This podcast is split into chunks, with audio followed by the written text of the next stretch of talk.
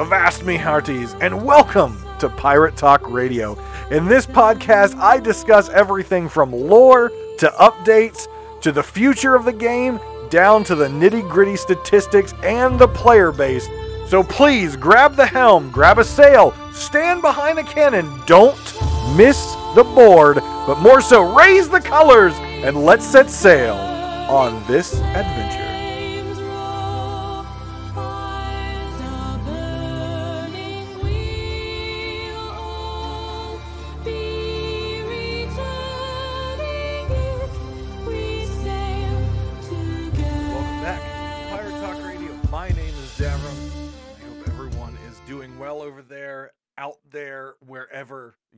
Be, and however you may be watching or listening. Thank you very much for spending a little time with me, and I hope that season one is treating you well because you are down to the last couple weeks here of season one. We've got the last event going on right now in Sea of Thieves, uh, the Gold Hoarder event.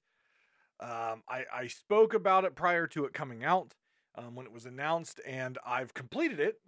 Um, just so everyone knows, it only takes two full vaults to complete every single part of it.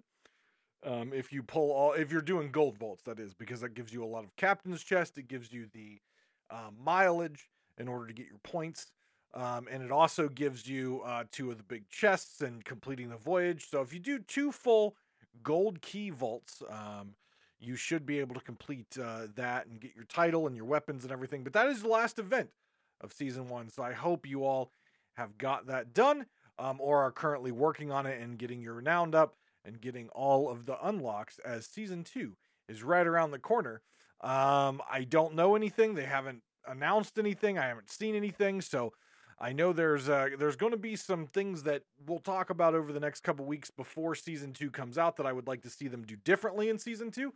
Um, but as I was talking to uh, some folks over the weekend, I personally thought that season one was a good start um, for them, but I, I honestly think they need to uh, look at the overall flow. Um, maybe not so much um, the levels to 100. I think they need to look at some of the rewards.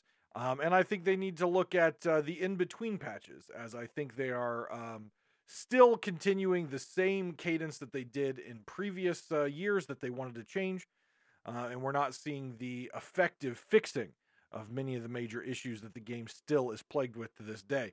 But we'll see, and we'll talk about that um, as the season comes to a close. And I do a season recap and also predictions uh, for season two. But that's not what we're going to be talking about today. I've actually got a few things to cover, a few topics to talk about before uh, we get into the main topic today, and that is taking you inside of my life um, and something that I love, which is history. I have a degree in history, and I've I've loved history for a very long time, and it's it's it's been a part of me, and I love learning about history. And one of the reasons I like Sea of Thieves is it's it's based in a lot of historical fact and accuracy. Um, in in some ways, obviously there's interpretation because it's a game. Obviously, um, there's the mystical side with the skeletons and stuff like that. But there's a lot of things that uh, that that the design team um, went looked into when they designed this game um, from from the overall boat look to to you know angling sails and and the the the movement of boats and catching wind and the weapons of the time period. It's it's all very um, accurate um, to the high pirate times of the 16th, 17th, and 18th century. So we're going to talk about that in a little bit. So if you are interested in learning about um, the history of pirates uh, and what a pirate was, um, to see if you fall into that category as uh, we play Sea of Thieves. Are you truly a pirate or are you something completely different? We'll find out in a little bit. Uh, but I wanted to congratulate a community out there that has been around now for three years. They are the founders of the notorious Arena League, the professional um, league for arena play in Sea of Thieves. The Cutthroat Pirates. You can see their flag and logo behind me right here. It's always on my wall, and I have been a proud member of this organization for over a year now. But they celebrated on Saturday um, their three year anniversary, and I want to congratulate them. I want to congratulate their founders, their current officers, and my dearest friend and pirate lord um, for the next couple months. Uh, MX Moo, they put on like they always do uh, for their anniversary.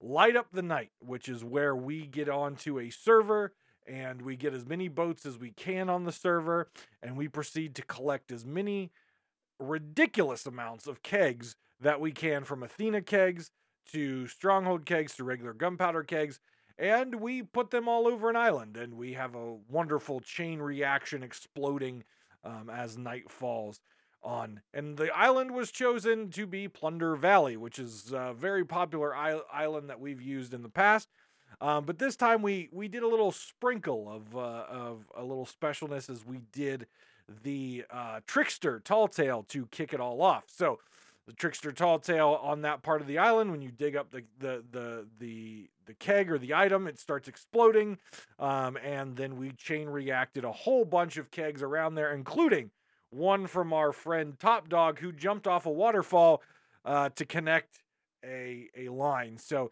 uh, they're working on editing together that video so if you're interested in um, in checking that out you can obviously check out cutthroat pirates on twitter uh, and on their website. All those uh, links will be in the show notes below if you would like to join um, this wonderful organization. And they don't just do Sea of Thieves, they did PlanetSide 2 this weekend. They do a lot of community games, World of Warcraft, Minecraft.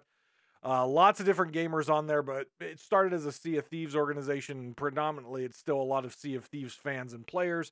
Um, but I'll tell you what, if you want to learn how to be the best in combat, if you want to learn how to be the best in speed running different events. If you love the lore of this game, etc., etc., you're going to want to check them out because we've got lore hounds, we've got ridiculous arena players with NAL teams, we've got amazing, amazing players on the seas out there uh, in the Cutthroat Pirates. So make sure you check them out, and if you're interested in joining, uh, definitely do that.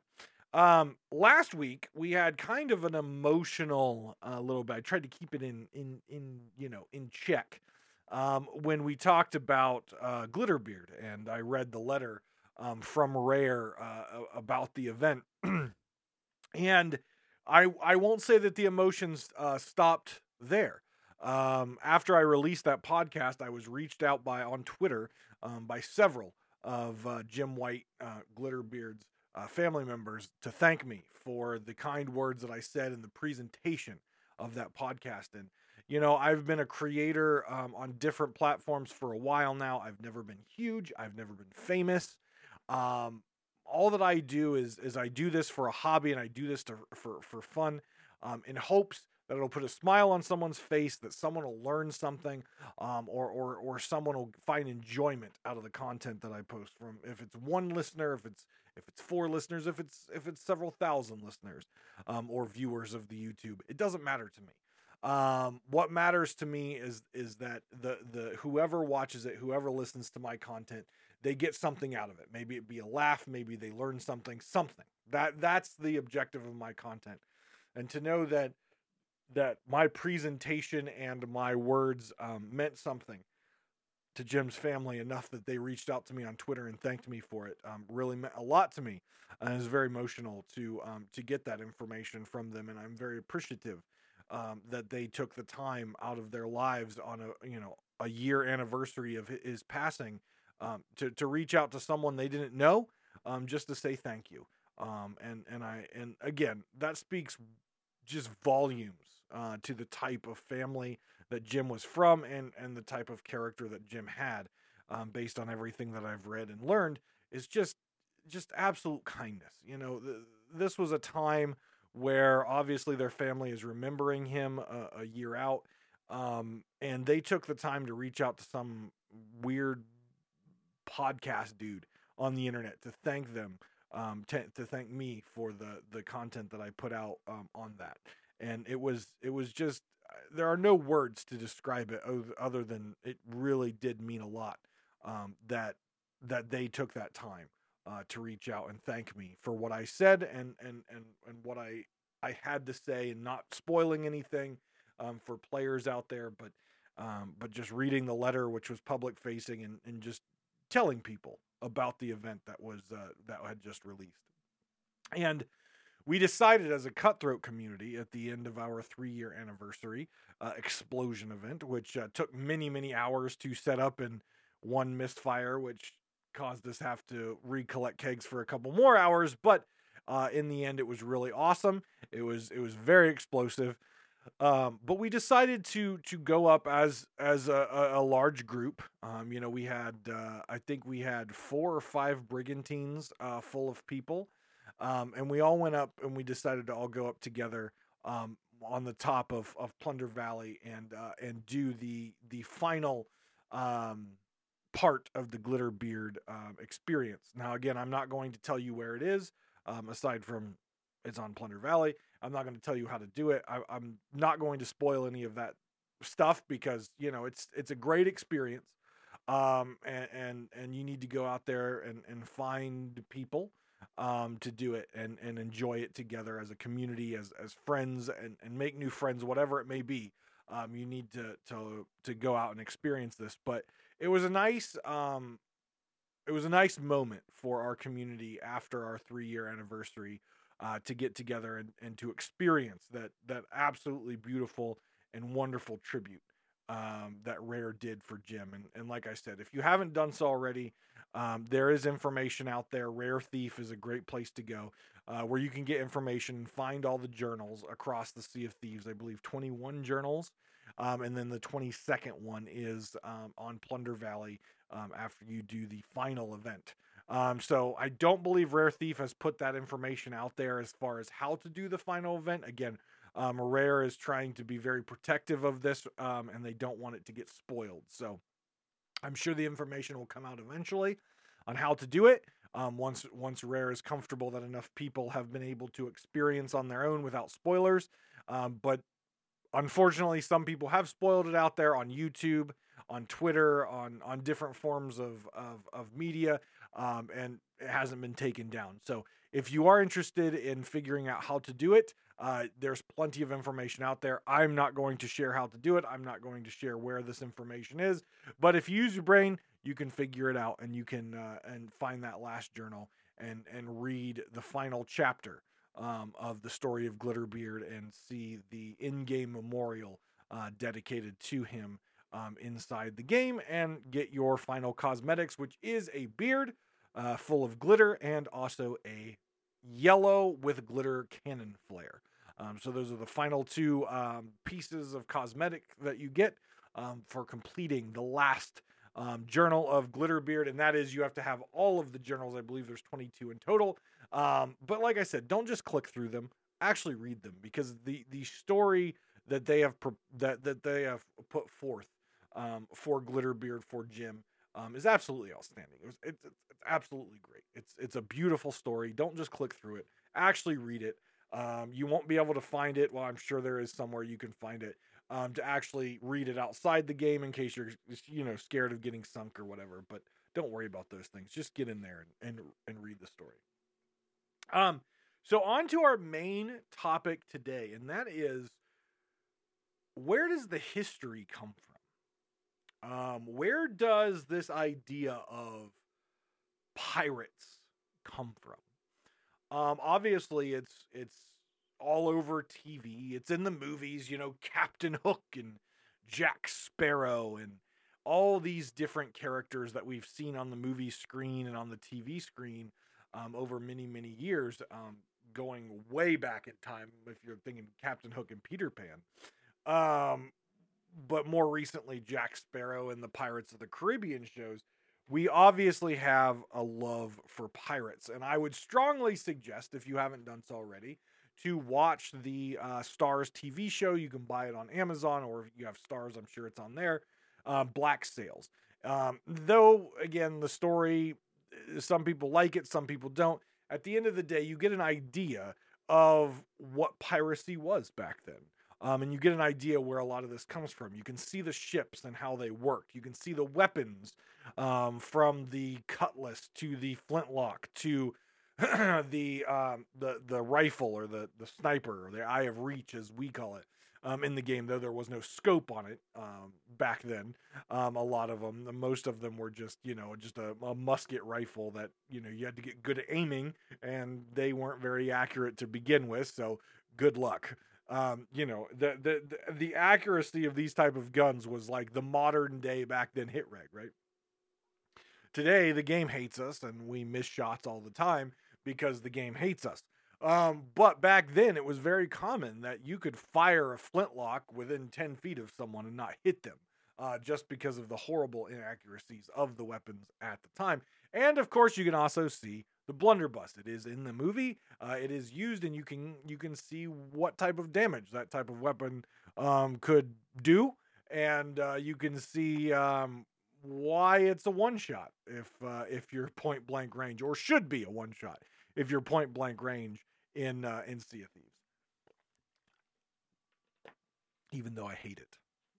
So let's look at the different types of scallywag back then. I'll say scallywag because back then it, it, it depended what you were doing would determine if you had that title of pirate or not, right?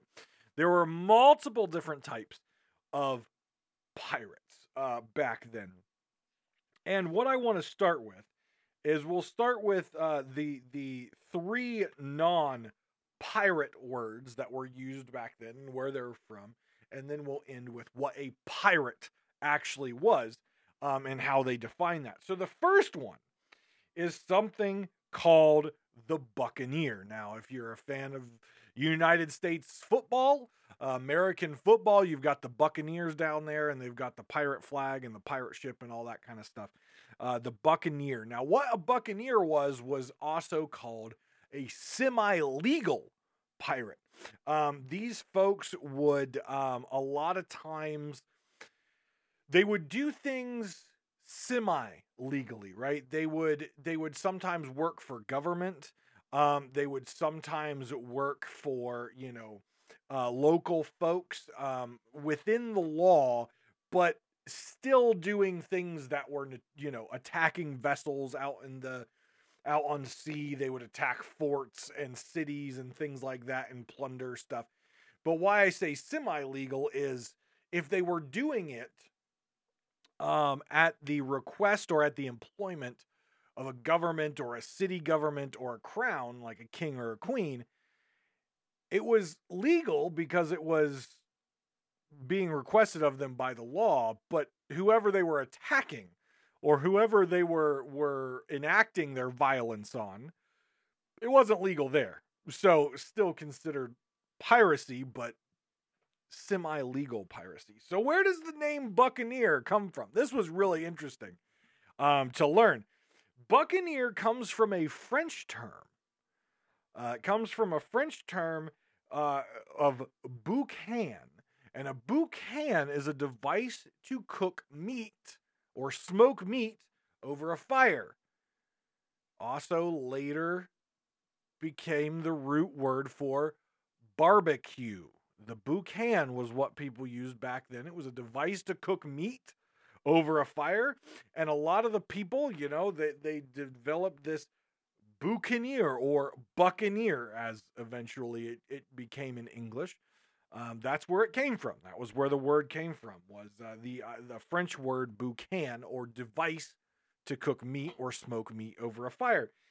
Um, predominantly, buccaneers were English or they were French, and they were uh, people in the Caribbean uh, that enacted their piracy against the Spanish colonies there, which Spain controlled most of the Caribbean. Um, they controlled most of it, um, and and you know these particular individuals may have been you know um, defectors, slaves, whatever it may be, um, but they were they were now French or they were now English people um, whether that was where they originally came from or not. But they hated the French. They they hated the Spanish.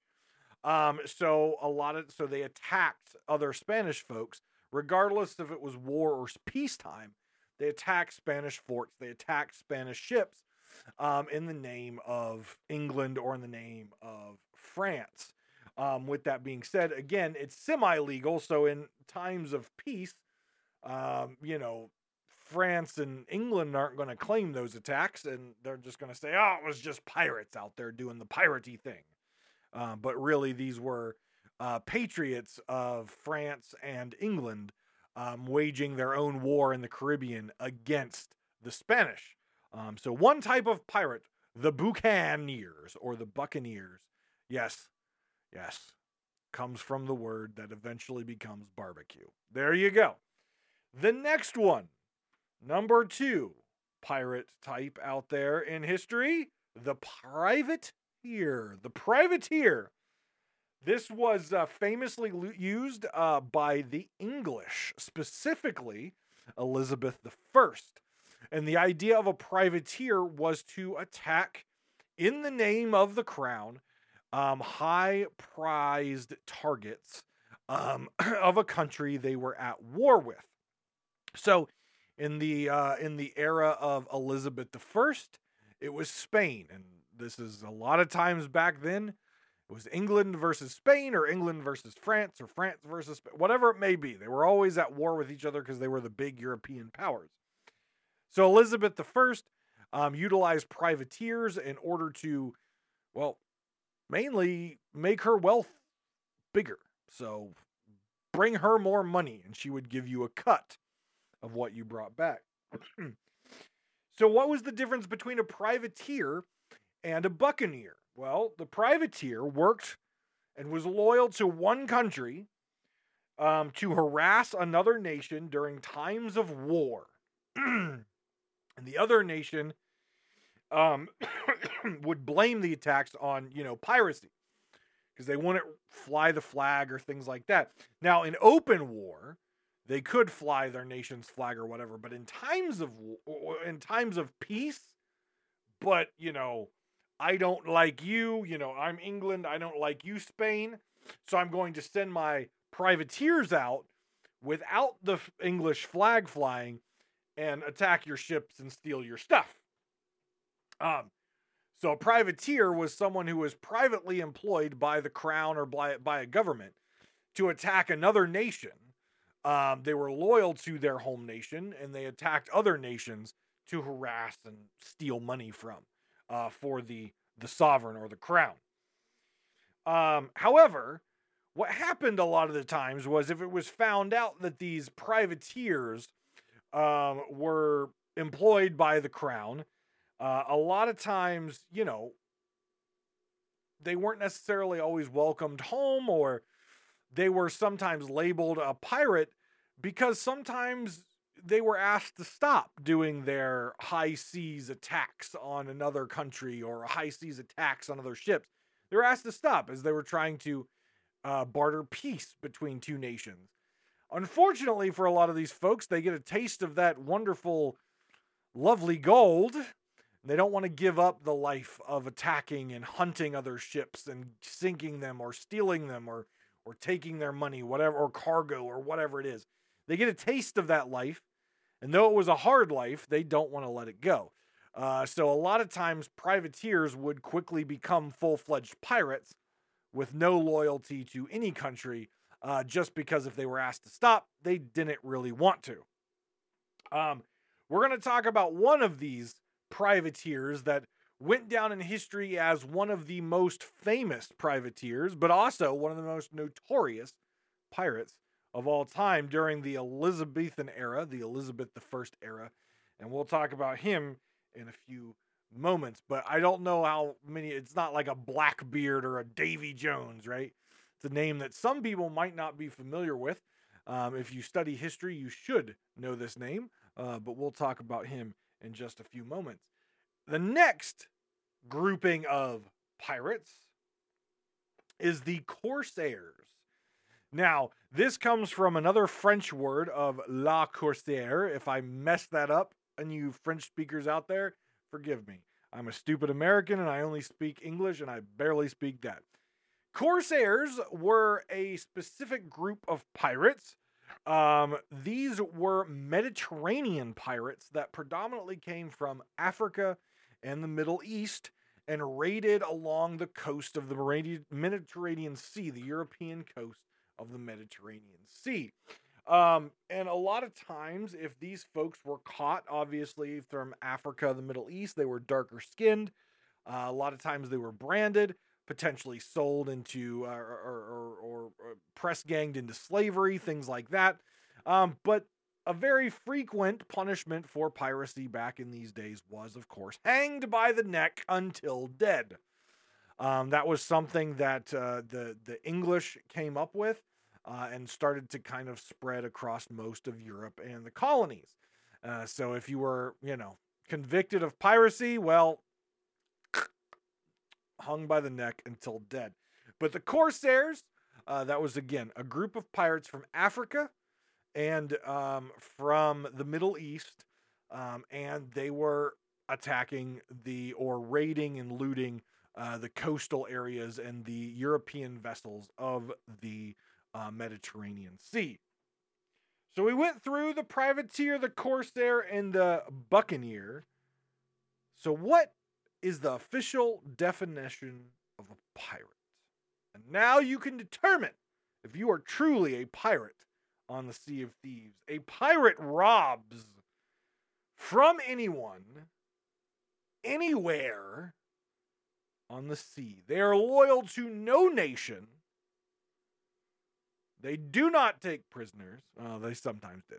But the idea of a pirate is just a, a crew, a, a fleet of ships of people that stole and attacked. It could be towns, it could be cities, it could be forts, it could be other boats, it could be merchant vessels, it could be warships, whatever it was, they didn't care. If there was booty to be had, they stole it from anyone and they were not part of any country or nation. Now, the word pirate gets thrown around a lot, such as the famous person we're going to talk about here in a minute from the Elizabethan era, who was technically a privateer because he was loyal to the crown and to England, but he was also deemed a pirate um, from the Spanish. So we'll talk about him in a second. But again, a pirate robs from anyone he doesn't care who it is. He's going to take things from you. He's going to steal from you. He's not going to run from you. He is going to steal from you. No matter what they were called, one thing was true they were violent thieves of the sea. So when you're out there playing Sea of Thieves and you're running from other ships and you're not fighting and you're not stealing, and you're complaining you want PvE servers. Remember, you're playing a pirate game, and pirates were violent PvP thieves of the sea who were loyal to no country, who were loyal to no trading company, who were just out there for themselves and their crew and to steal as much booty as they could. So there's a lot of folks out there in Sea of Thieves that really need to learn what a pirate is before they play a pirate game. Because uh, they should probably put on the merchant outfit and don the monocle and just trade stuff all day and get sunk by other actual pirates. So, some of the famous names of pirates, I'm not going to say Blackbeard, though in a future episode, we may talk about Blackbeard and who he was and where he was from and the time period he raided. but some of the most famous pirates in history Henry Morgan, John Paul Jones, and the guy we're going to talk about next, Francis Drake of England, which I mentioned he was technically a privateer, and that's because he was always loyal to Elizabeth I. He was uh, part of her uh, her I can't remember the sea sea dogs or uh, uh, sea rovers. That's what they were called, sea rovers. Uh, it was just her privateer fleet that she used to harass the Spanish or the French or whoever she wanted to harass at the time, uh, mainly the Spanish, um, and make her coffers or her gold reserves bigger. That's what she employed these privateers to do. Uh, and Francis Drake was one of, and honestly, the most famous of those. And aside from all the legend and lore around Blackbeard and the, the stories of Long John Silver and Davy Jones and all those Captain Hook and Jack Sparrow, um, if we're actually looking at real life men of history or women of history who fell into this line of pirate, Sir Francis Drake, yes, he eventually was knighted.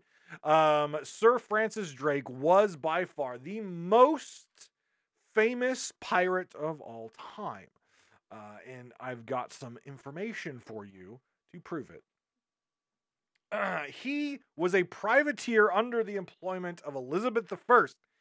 He was the captain of a ship called the Golden Hind. It was a man of war, and oftentimes his fleet consisted of five ships, um, which was two supply ships and three man of wars. Now, if you want to know what a man of war is, go ahead and look it up. But if you thought the galleon was a big ship in Sea of Thieves, well, check out a man of war because there's a shit ton more cannons on a man of war. And there is a reason that Rare has not put a man of war onto the Sea of Thieves. Although I have a hunch, I have a hope, and I have a prediction that the man of war will be coming to the Sea of Thieves, but not as a ship that we can sail, but as a ship that the Warsmith makes for Flameheart.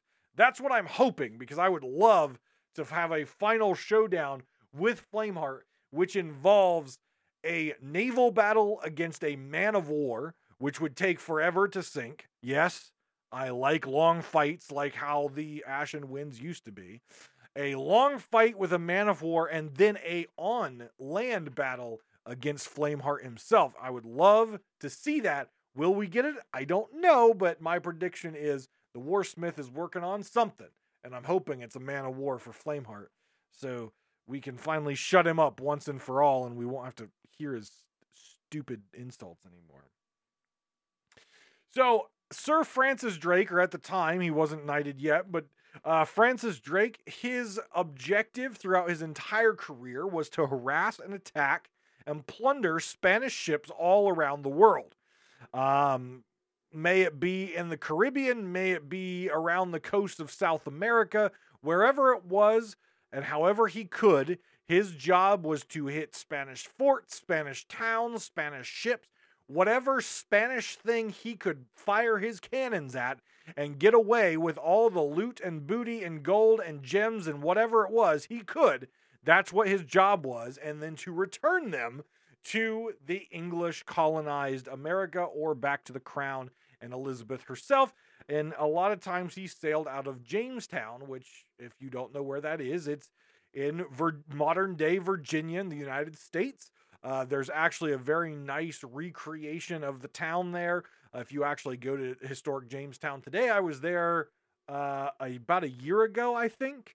Um, it's a very beautiful, uh, you know, there's a lot of history there, but it's a very beautiful um, recreation of the fort uh, and the Indian village and everything, the native village. Uh, it's really cool to go see. But uh, a lot of times he was based out of uh, Jamestown, and then of course he also did return to England to, you know, give a lot of these spoils back to Queen Elizabeth. So he was famous. There were two ships that he was most famous for um, attacking and winning.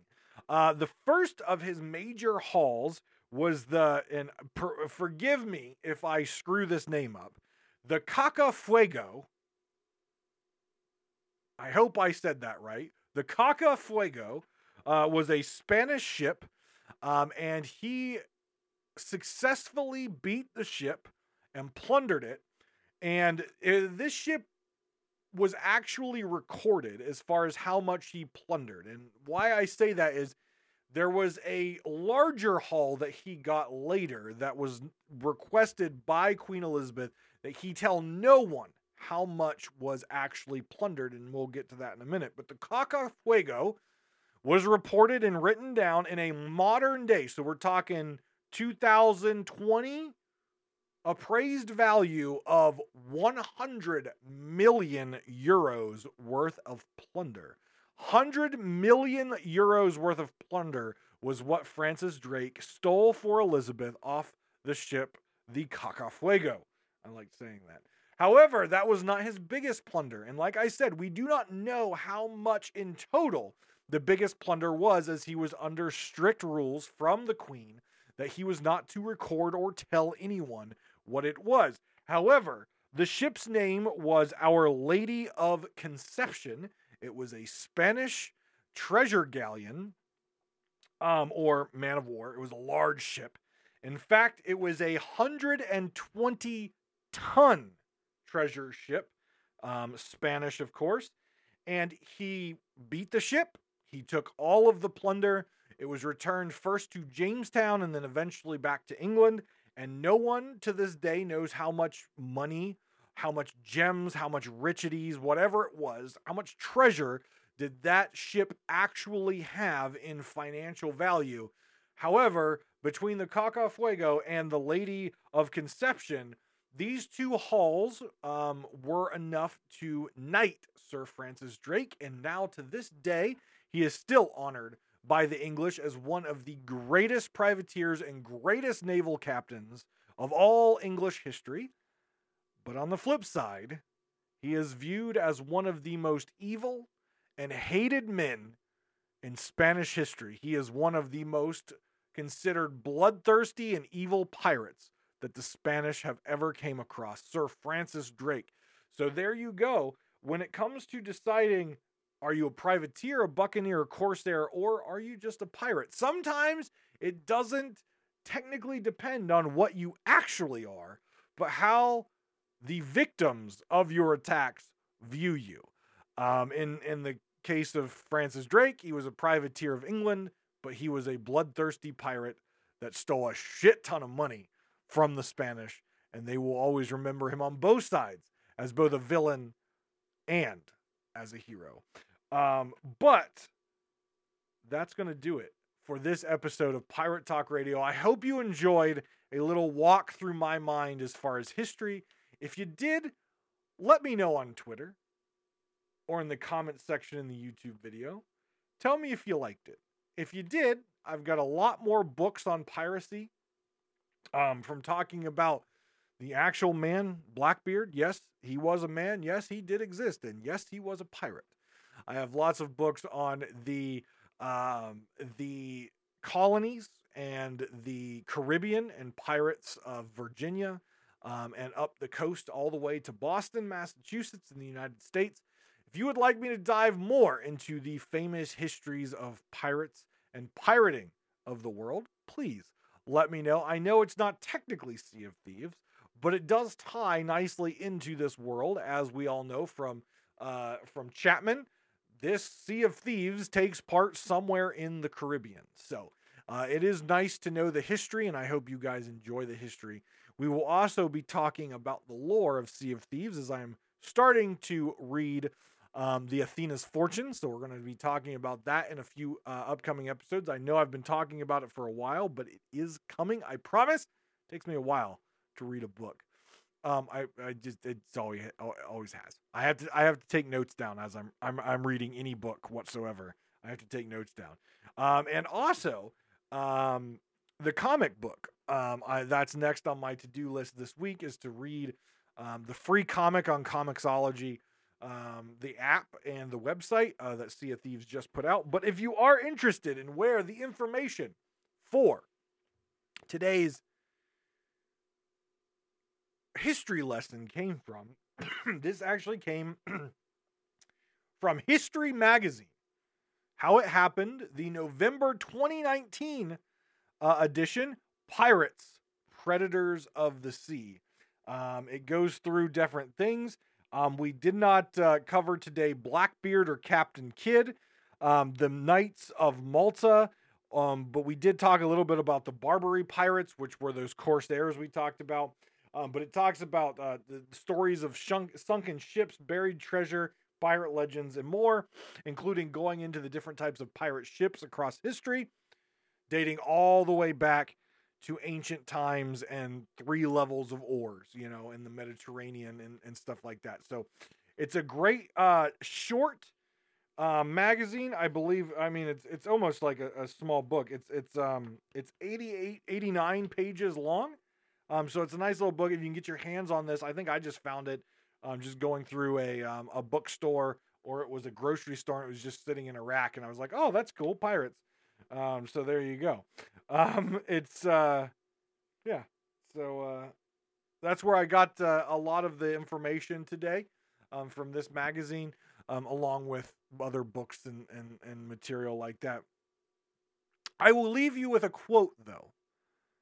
This quote comes from Captain Bartholomew Black Bart Roberts. A pirate's life is a merry life and a short one. Hopefully, your life is not short because you're taking care of yourselves and you're taking care of others. Stay safe out there, and we'll see you next time on Pirate Talk